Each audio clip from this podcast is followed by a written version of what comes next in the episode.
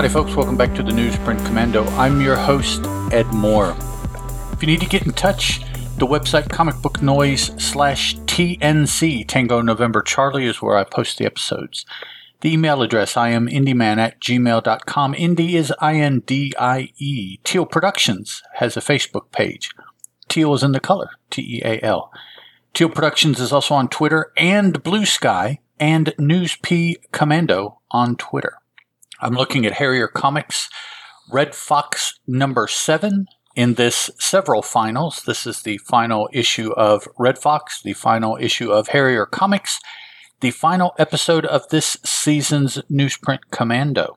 The cover from this book is a painted cover by none other than Mr. John Bolton, penciled, inked, and colored. It's an image of Red Fox uh, in a very skimpy outfit running through the woods with the image of Zebethiel Kelash over her head, looking at her, uh, an evil witchy kind of look. And then off to the side is a Robin Hoodie looking character who I understand who that's supposed to be, but it is not the same kind of person that we see. Uh, in the story, we see someone that starts out and finishes the story looking more like Cernunnos, the uh, horned god of the of the wild or of the hunt uh, from Celtic mythology. Not this Robin Hoodie looking dude that's on the cover here. Inside front cover is the letters page and some editorial. The story is by Cat Leslie and Fox. The script is by Cat Leslie and Chris Bell. Art by Fox and Dave Harwood. Letters by Jack McArdle. Gone to Earth is the title. And this is reprinted in Red Fox Book 2, The Demon Queen, which came out from Harrier Comics in 1988, December of 1988. This came out January 1987. We open with Red Fox tromping through the woods in uh, much dishevel, much disarray she looks.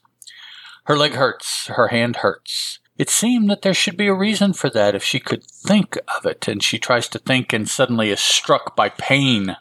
If only her mind were clearer, if only her head didn't hurt, she crumbles to the ground. We see images killer, murderer, butcher, slaughterer as these images are just filling her head. There's pain, nothing else, just the pain. She gets up and starts to try to wander around, and then she's getting different images of herself in a mini dress and boots and a leather jacket a an evil tree. She reaches up to to do something and and her hand is like turned to wood. And then there's an image perhaps more futuristically of her wearing um, just some futuristic accoutrement she thinks Lissa or asks if her companion Lissa is there somewhere. She sees someone and wonders if that's her um, turns away and, and runs off back into the woods. This is the first time we see an image of this individual who we're going to be told is Aled. He looks as though he has the horns uh, made of like tree branches kind of thing off of his head.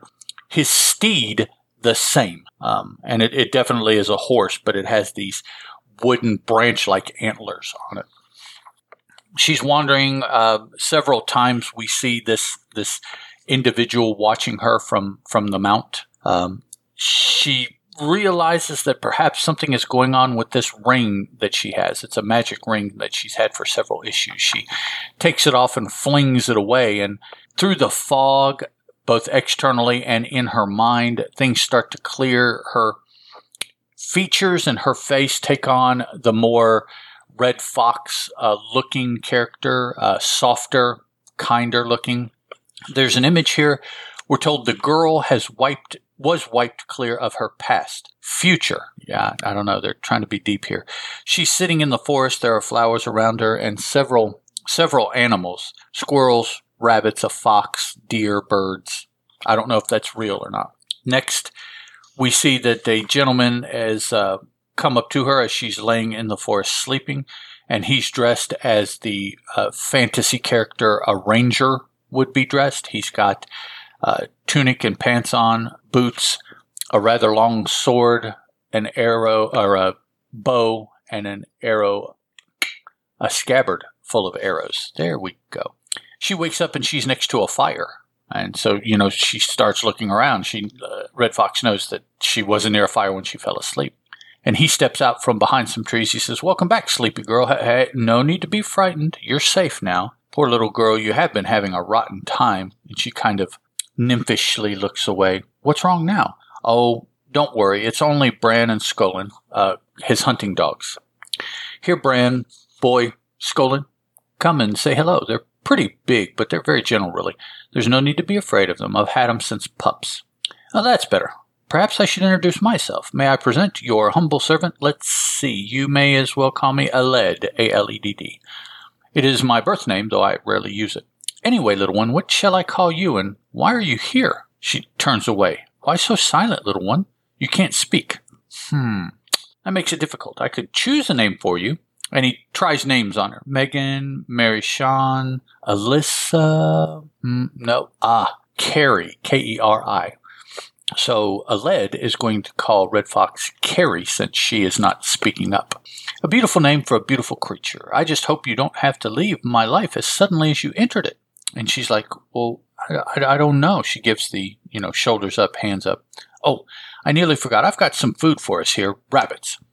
I'll skin them. You cook them. You can cook. And we, we see several images here of her. I don't, I don't necessarily know what they're meant to be time of a sort passes.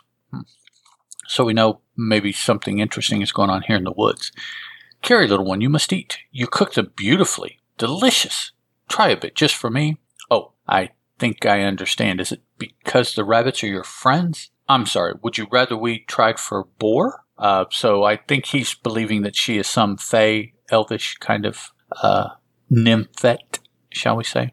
Maybe tomorrow, but I could tickle some trout for you right this minute. I'm sure you're starving. Come on, I'll show you how it's done. She grasps him suddenly in a hug. And he says, Carrie, my love, be careful. You should not put yourself wholly in my hands. She shrinks away. Like, no, no, no. I don't mean any harm, but I'm what you might call a hero. One whose purpose is to live when evil arises. To live only to give the side of good a fighting chance. Although I may grasp at life's pleasures, it can only be fleetingly. When evil comes, I must fight it wherever it takes me. I am one who can give hope when all seems lost or when the world is in gravest danger. If such a time were not close, I could not be here. And when that time comes, I shall have to leave you. So let us get you fed now. To work. And they go to a stream and he's showing her how to get these fish and catches one and tosses it to her. She, you know, kind of bats it around like you've seen different places. And then he talks to her and says, Do you want to try? And she bends down uh, towards the stream, and as she's attempting to do what he did, she falls in. He says, You were meant to pull them out, not jump in after them. And she gets kind of this fussy face, and he's like, Oh, you're all cold. Let's get you back to the fire and dry you out. Come on. And they walk to the fire, and here's where some adulty time comes in. Uh, they're bantering back and forth a little bit. He takes his tunic off to dry her hair. She takes her onesie, her it's a short over the shoulder dress kind of thing. I don't know what it's called. I'm sure it has a name. She takes it off and tosses it to him, meaning she is now completely naked. And she takes his shirt and dries her hair with it. Then they're kind of cuddled here next to the fire. She jumps him, wrestles him to the ground, and, and they uh, off panel do the deed. Time passes. Uh, Aled has his had his wish. Carrie did stay for days, weeks, who can say? Time flowed swiftly by them, Yet the seasons never changed. Carrie didn't notice. She was deeply in love. So again, there's another illusion that something's different about this place. Nothing would have troubled them were it not that she had bad dreams.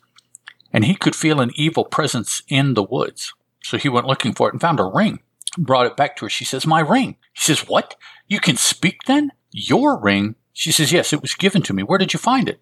Never mind. Please don't put it on. Why not? My love, it's an evil, tainted thing. You must not wear it. She says, But I have. I am evil then?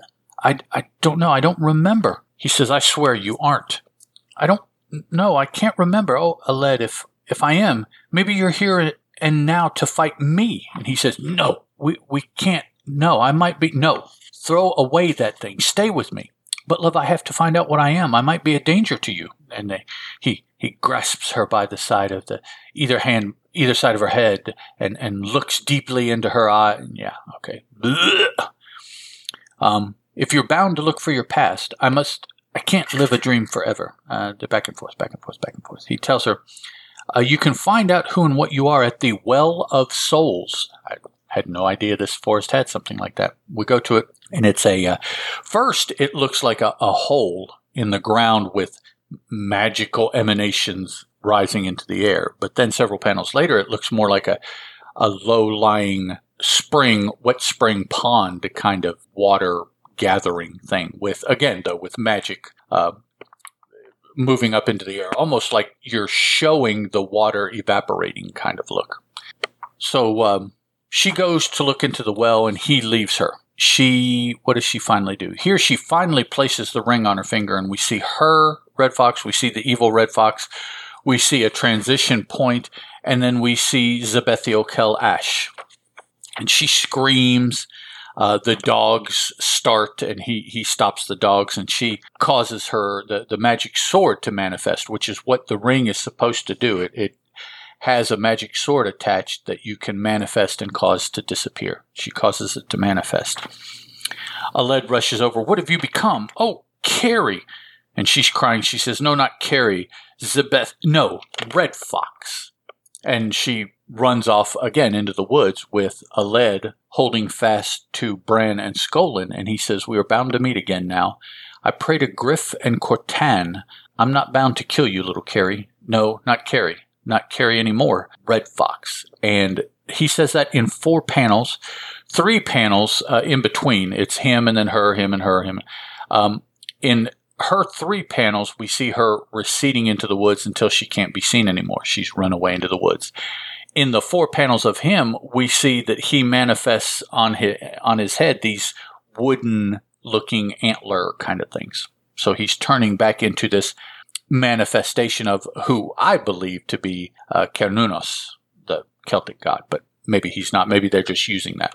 Inside back cover is a Comic Buyer's Guide Fans Award nomination sheet for 1986, and the back pay, the back cover is a full page ad for Barbarienne, much like you spell the name Adrian, B A R B A R I E N N E, Barbarienne, by Martin Lock and Nick Neocleous. Uh, it all begins in February, we said, and there's a a woman standing shantily clad, holding a huge uh, double bit battle axe and then next to her is a woman fully adorned in a bodysuit, uh, looking much more futuristically adorned. In the uh, letters page, we're told Harrier will begin a new sword and sorcery title in the, a month from now with Barbarienne. Please take the time to check them out as there are other new books coming. Um, Sentinel, Sunrise, Conqueror Special, Gag, and Brickman. And they're already putting out Swiftsure, Avalon, Second City, Shock Therapy, and of course Red Fox here.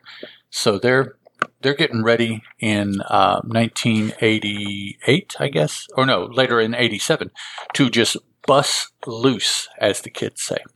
I'm not sure. Uh, I'm not overly familiar with everything Harrier did, so I'm not sure if that happens or not. Well, maybe we'll see. Uh, maybe I'll see. I, I don't know. But um, interesting story. Um, I, I am always fascinated by manifestations and usage of this Celtic god of the hunt, Cernunnos. Uh, usually you see him atop a steed, a, a very gnarly looking horse, leading what is called the Wild Hunt. And it's a group of fey like creatures behind him. In I, I think there's a large painting that often is referenced of this. The other thing that struck me is this John Bolton fully painted cover. Um, very striking compared to the other covers, the other six issues that we've had which of course makes sense because Bolton hasn't done any of those. But this fully painted cover, it's it's very very pretty. Uh, they told him odd because of the little Robin Hood dude, but uh, it's okay. That was his interpretation of whatever they said. All right, guys. Well, uh, that's it for Harrier Comics Red Fox 7. Uh, that's it for this season's Newsprint Commando. I'll be continuing next season, uh, starting here just a couple weeks in January, with continuing coverage every second Tuesday of the month of Pacific Comics, and then in rotation, um, two other books that I have chosen to cover. I'll probably cover six issues of one and seven of the other, just like I did this season. Um, one of those every four weeks with every second Tuesday being a Pacific Comics. Each second Tuesday, I will be speaking on the production of Pacific for a given month. Starting in January, it will be September of 1982 as I continue going through these month by month. I'll talk to you guys then. Ciao.